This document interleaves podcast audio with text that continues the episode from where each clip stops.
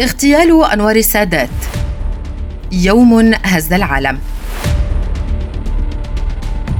عقد احتفال لموكب النصر في القاهرة لإحياء ذكرى عملية بدر.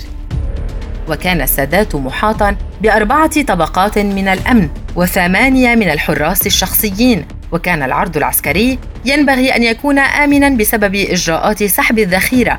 وكان يفترض أن تقوم طائرات من القوات الجوية المصرية بالتحليق حيث استحوذت على اهتمام الحضور.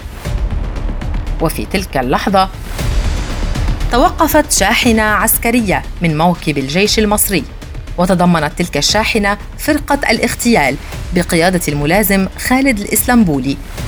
ترجل القتلة واقترب الإسلامبولي من السادات ونهض السادات يرد التحية العسكرية التي ظن أن الجندي أتى لتحيته. وعندها ألقى الإسلامبولي ثلاثة قنابل يدوية على السادات. انفجرت إحداها فقط ونزل باقي القتلة من السيارة وصوبوا بنادقهم وأطلقوا النار على المدرجات. وبعد أن أصيب السادات وسقط على الأرض ألقى الناس الكراسي من حوله لحمايته من وابل من الرصاص. حالة من الذهول سادت للحظات ولكن كان رد فعل قوات الأمن في غضون أيام وقتل اثنان من المهاجمين في الحال وألقى القبض على آخرين من قبل الشرطة العسكرية في الموقع.